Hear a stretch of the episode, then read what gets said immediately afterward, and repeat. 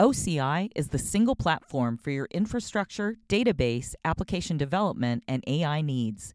Do more and spend less, like Uber, eight by eight, and Databricks Mosaic. Take a free test drive of O C I at oracle dot com slash wall street. Suddenly, people just walking out of their apartments, walking out of their homes, had a hard time breathing on quite a few days. I just think climate change got much more personal this summer. It could change behavior. Welcome to The Best New Ideas in Money, a podcast from MarketWatch. I'm Stephanie Kelton. I'm an economist and a professor of economics and public policy at Stony Brook University.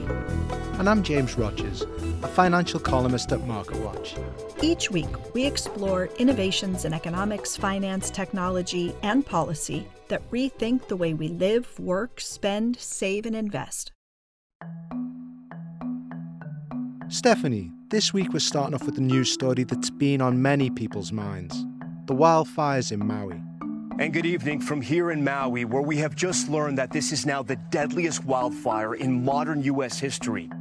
The threat is not over. These fires are not fully contained. We've seen hotspots break out, water dropping helicopters making the rounds overhead. This emergency still unfolding. The disaster forced many to evacuate their homes, left large portions of the island without power, and destroyed the historic coastal town, Lahaina. Hundreds of people are still missing because of those devastating wildfires. Officials say that at least ninety-six are confirmed dead, and that number is still likely to climb as search and rescue crews scour those ruins. The governor of Hawaii called the fires the worst natural disaster in the state's history, and it's become one of the deadliest wildfires in U S history. The fires in Hawaii are the latest in a series of events this summer that may represent a turning point in the way Americans are experiencing a warming planet.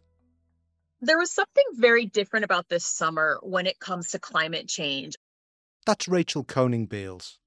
I'm an assistant managing editor for MarketWatch, but I primarily cover climate change, sustainability, E S G, environmental issues, and how they impact people's money. Rachel has been covering climate change for a long time, but she says this summer marked a turning point. This July was different. Of course it's summer, of course it's hot in many parts of the world, many parts of the U S, but more than one hundred million Americans were routinely under heat warnings in July. So by major measures, the World Meteorological Organization for one, July twenty twenty-three was the hottest month on record. Now to the record-breaking heat. Nearly one hundred fifty million under alert from coast to coast, with many in the Midwest and Northeast experiencing their hottest days of the year. You had people receiving third-degree burns from sidewalks in Phoenix.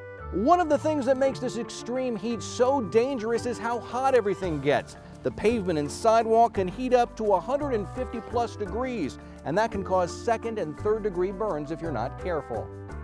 You had so many consecutive days of temperatures soaring above one hundred fifteen degrees in Phoenix. It's very dangerous. Texas was hot.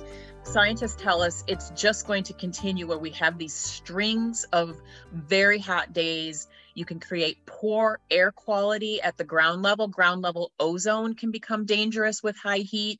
And then we had that Canadian wildfire smoke that started to creep down into the Northeast U S, the upper Midwest. The smoke blanketed the city this morning, covering landmarks. City leaders say the air quality has not been this bad since the nineteen sixties. Suddenly, people just walking out of their apartments, walking out of their homes, were either very hot this summer or had a hard time breathing on quite a few days. I just think climate change got much more personal this summer. It could change behavior. Today, we're going to focus on just that. As extreme weather has many of us thinking about the future of climate change, there are many new and some old technologies that might help. These run the gamut from large-scale global solutions to very personal tech that could improve outcomes when it comes to climate change. We're going to start with one of the big efforts, carbon capture. So let me explain. Carbon emissions, carbon dioxide, of course, is the gas that's off-put when we burn fossil fuels to heat our homes, cool our homes, run cars, run businesses, run our technology. It seeps up into the atmosphere, it lingers for a long time, it creates kind of a dome that holds heat down closer to Earth. So what if we could remove some of those carbon emissions? There's a couple of ways you can do it. The sort of pie in the sky technology, if you will, it's more expensive, it's further out in the future, is direct air carbon capture. You're essentially taking a vacuum cleaner, not really, but just for image sake, a vacuum cleaner to suck carbon from the atmosphere. And earlier this year, Swiss-based Climeworks did have a pretty big breakthrough when it came to a machine that can do this. So keep an eye on direct air carbon capture, but it is a few years, a few decades out. Rachel says, the other thing you can do with carbon capture is grab the C O two right from the point of combustion. So at an oil plant, at a steel plant, you essentially kind of outfit a cap over the machinery so that when combustion happens and C O two is produced, it's sort of sucked up into this cap. Then what do you do with that C O two if it can't go into the atmosphere? You store it deep underground, and sometimes you can turn that waste, that C O two, into its own energy source. So there are ways for people to invest in this technology. It's just, it's huge. It's a little bit out there on the horizon, but it's something to keep an eye on. Another climate-friendly energy source that's been getting more attention is one we explored in an episode earlier this summer, nuclear power. Nuclear power is getting a lot of attention this summer. We did have the Oppenheimer movie, big successful movie, which of course is about nuclear weapons, but the science behind them are similar, and, and thus the risk and the concern. If, if you've got technology that can be weaponized, you know, should it really be a mass-produced source of energy? Well, people aren't giving up on nuclear, that's for sure. Rachel says that there are a few factors that make nuclear an attractive option. For starters, it's clean, meaning it doesn't give off C O two and methane emissions like burning coal, oil, or natural gas. Another positive, nuclear power can be a more mobile energy solution. One of the more interesting sectors of the market is thinking smaller nuclear. In fact, they're called small modular reactors. They fit on the back of a flatbed semi-truck. That technology is a few years off. It's in prototype right now, but mass production of that is maybe anywhere from, you know, five, ten years away. There's really interesting use cases for it. You could pull up one of these S M Rs, small modular reactors, right to a, a big industrial plant and sort of have energy for electricity on the spot. You can also push them into the developing world, maybe parts of Africa that haven't had reliable electricity historically, and S M Rs could be a real source. Although the modular reactors are small, they're a big enterprise. I mean, you know, multi-million dollar investment on the back of a flatbed semi. But the point is, it doesn't have to be a fixed nuclear reactor like we're thinking of, you know, the, the plants that have been around around the country historically. Then you reduce reliance on transmission lines. You can be much more precise with ramping it up, turning it on while a factory is in use, for instance, and turning it off or down when a factory is closed. So it's mobile. It's not going to be, you know, driving all over the country on the spot. It's just smaller, more flexible, and you really cut down on the extra expense of having to transmit that power to other users. Batteries are another existing technology that's at the center of new climate solutions. When we talk about the batteries that go in an electric vehicle, for instance, we are talking about lithium-ion batteries. And in and of themselves, they were quite the breakthrough. But lithium is, a, you know, rare resource. It doesn't uh, exist everywhere. In fact, in the United States, lithium is really only found uh, in abundance in Nevada, kind of one state. Nevada could be the, the Silicon Valley of batteries. It's true, but it opens up questions about trade. You know, the U S having to rely on lithium from other trade partners. Now battery makers are pushing into a couple of other areas. One is sodium ion batteries. That's an emerging technology that's pretty safe, sustainable. The advantages are sodium, salt, essentially, is much more in abundance, so you could scale this much faster. Another option are solid state batteries. And we won't exhaust the tech speak here, but just to give you an idea, they use solid electrodes. So they're a lot safer because it's sort of an on-off situation, not flammability or limited voltage, some of those limitations you might have with other types of ion batteries. So that's a real possibility too. And then there's a third type called lithium sulfur batteries. And again, when we're talking about sulfur, pretty abundant, naturally occurring. And some of the niche markets where these have been used are satellites, drones, and military vehicles. So just three to kind of put out there if investors, if consumers are a little worried that lithium ion batteries aren't long for this world and that we need to kind of evolve into other types of batteries. Those are some types that are in development and could soon be mass marketed. Rachel says that lithium sulfur batteries are still probably a few decades away, as are many of the main pieces of climate tech we're talking about today. But Rachel says there are also existing pieces of technology that can be used to new effect when it comes to making better decisions about the climate. One of them, data. One of the most compelling aspects of climate change and why it's so worrisome is because it is a global issue.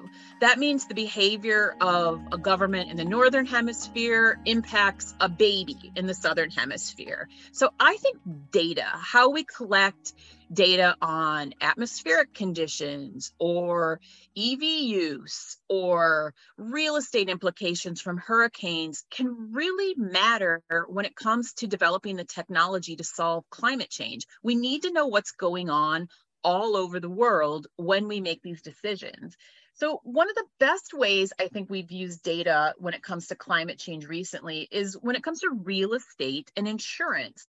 If you think about it, we know there are hurricane zones, Florida, the Gulf of Mexico, but we don't exactly know unless we continue to collect the data, track it, make maps that predict future behavior. We can't tell how much further inland hurricanes are going to continue to impact property if we don't map this stuff. And we can only map it if we use data based on what we know so far and project how it could worsen. So there's a nonprofit called First Street Foundation. They've added wind and hurricane risk to a library of detailed maps and data that already includes floods and wildfire and heat risks. You can punch in an address into their system. Maybe you're thinking about a retirement in Florida and you want to know what in ten, twenty, thirty years when I'm living there, what are my flooding risks from hurricanes? I'm not on the coast, but could I still feel an impact? And it's going to project the odds of those floods impacting your property in twenty years, in thirty years. It also layers in details of a dwelling itself. How old is the roof on that house? How close are the vegetation to the house? Should there be a wildfire risk? It's really smart stuff where it's like futuristic weather maps on top of, you know, the materials that are already used on property. That's one of my favorite uses of climate change data. Let's just be smarter about how we insure our properties and where we buy in the first place. Another source for this kind of data that Rachel highlights is a company called Climate Trace, which basically has a huge comprehensive database, and they kind of make like almost an X-ray or a C T scan, what the human eye can't see, but it's measuring all sorts of electromagnetic waves around the globe and heat, infrared measures of heat. So it's literally taking an X-ray of the earth from one little machine. And isn't that fantastic as we try to tackle a problem as huge as climate change? And how about a Fitbit, but for a tree? A company called ePlant is doing essentially that. It's a small company that puts these sensors on trees, tells homeowners when that tree might need water.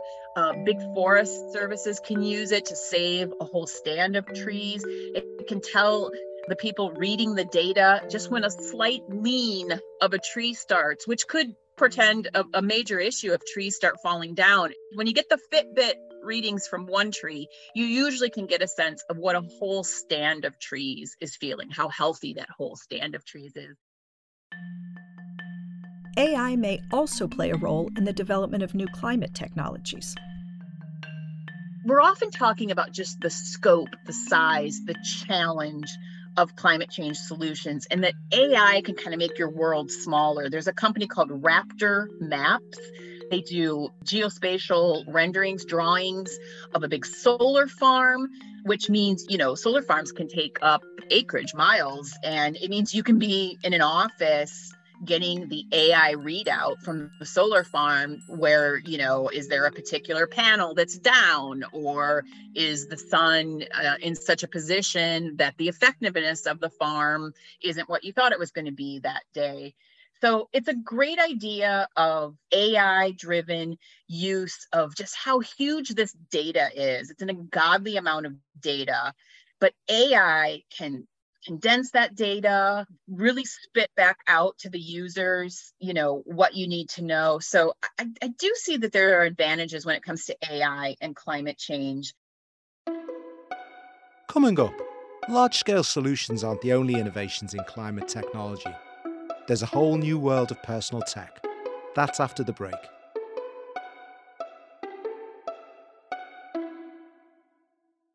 This episode is brought to you by Vanta. Managing the requirements for modern security programs is increasingly challenging. Vanta's trust management platform helps you quickly assess risk, streamline security reviews, and automate compliance for S O C two, I S O twenty-seven thousand one, and more. Plus, save time by completing security questionnaires with Vanta A I. Learn how by watching Vanta's on-demand demo at vanta dot com slash W S J. That's V-A-N-T-A dot com slash W-S-J. So, how do we get A I right? Well, we need the right volume of data, the software to train it, and massive compute power, or... Another one bites the dust. Are you ready? Hey, are you ready for this? Are you hanging on the edge of your seat? But with H P E GreenLake, we get access to supercomputing to power A I at the scale we need, helping generate better insights. All right! Nice teamwork, guys. Search H P E GreenLake.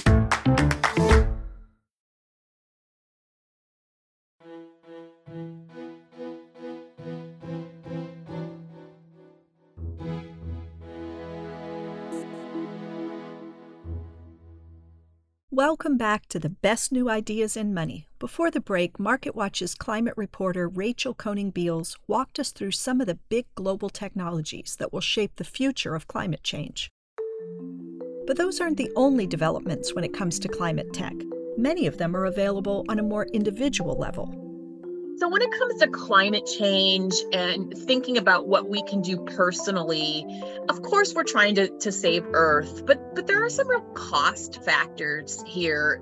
Certainly over the decades, and let's say decades of the future, we need to get smarter about how we heat and cool and power our homes. It'll save you in money. It'll make you feel better about your impact on Earth.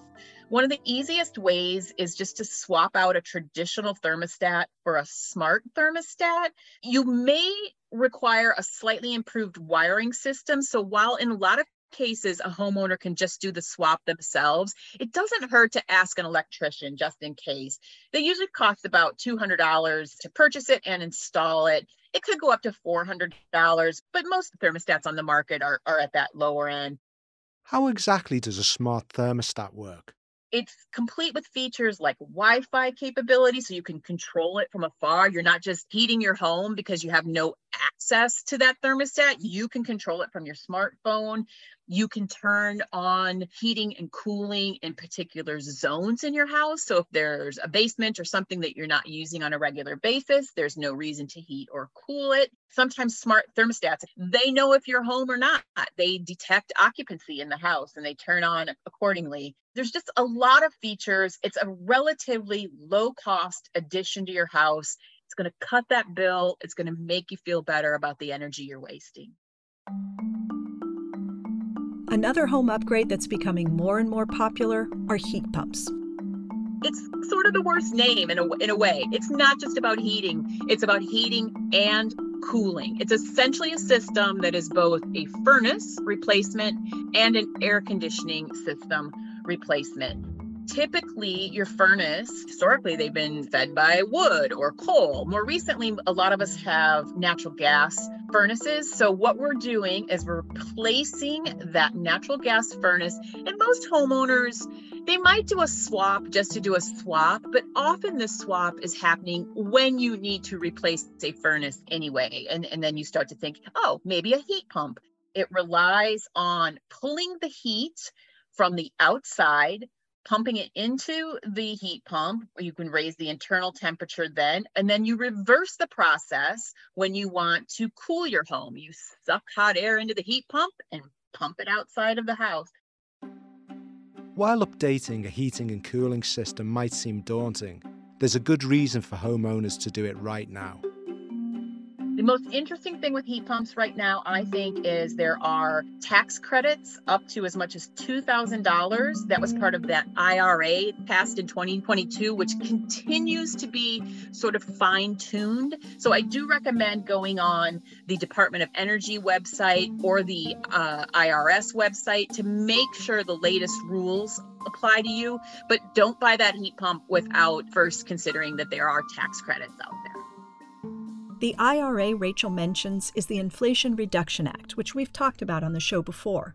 But even with the tax credit, going all in on heat pumps may be a big step for some. But Rachel says there's a smaller move you could make first. I think one of the smartest home moves that people can make right now when it comes to climate change isn't really tech heavy. It's simply an audit of your home energy use. You can get a professional in to do it. It costs a few hundred dollars, up to about four hundred dollars. It just tells you, where are you wasting energy? Where are your ducts insufficient? You know, how old is your A C unit and could it be replaced and really save you a lot of money? Good news here too, that I R A tax credit now includes a little bit of an incentive to purchase a home energy audit. So before you take the bite and get all the new tax the new software, the new, you know, gadgets in your house, just do an old-fashioned audit and just get a nice report card on your energy use. I, I think it'll set you on the right course. Climate change is a big topic, and it can feel scary to a lot of people. But Rachel says it can also be an energizing topic to report on. I'm excited because I think we're on the brink of the next industrial revolution, and one that's going to include a lot more people participating in it than just sort of, you know, the elite of the world. And by that, I mean, let's solve for this issue. Let's let's advance the technology. Let's be smarter in our homes. Let's embrace the opportunity for new jobs. I see business opportunities in climate change. I see technological opportunities in climate change. I don't think it has to be a scary proposition. It's a serious proposition, but there are solutions. There are E T Fs, exchange-traded funds that focus on clean energy. There are, like we said, personal purchases, a smart thermostat or a heat pump. There are major universities. Yale has a dedicated climate research arm. There are smaller universities. There are oil companies and mining companies that see the writing on the wall and are advancing their own technology for carbon capture. Everybody is getting in on this. Individuals should feel like they're empowered to buy the next technology that's going to help these solutions too. Thanks for listening to The Best New Ideas in Money. You can subscribe to the show wherever you listen to podcasts. If you like what you heard, please leave us a rating or review. And if you have ideas for future episodes, drop us a line at bestnewideasinmoney at marketwatch dot com. Thanks to Rachel Koning Beals. To learn more about new ideas in climate change, head to marketwatch dot com. I'm Stephanie Kelton. And I'm James Rogers. The Best New Ideas in Money is a podcast from MarketWatch. The producers are Meta Ludtoft and Katie Ferguson, who also mixed this episode. Melissa Haggerty is the executive producer. Tim Roston was our newsroom editor on this episode. The Best New Ideas in Money theme was composed by Sam Retzer. Stephanie Kelton is an economist and a professor of economics and public policy at Stony Brook University, and not part of the MarketWatch newsroom. We'll be back next week with another new idea.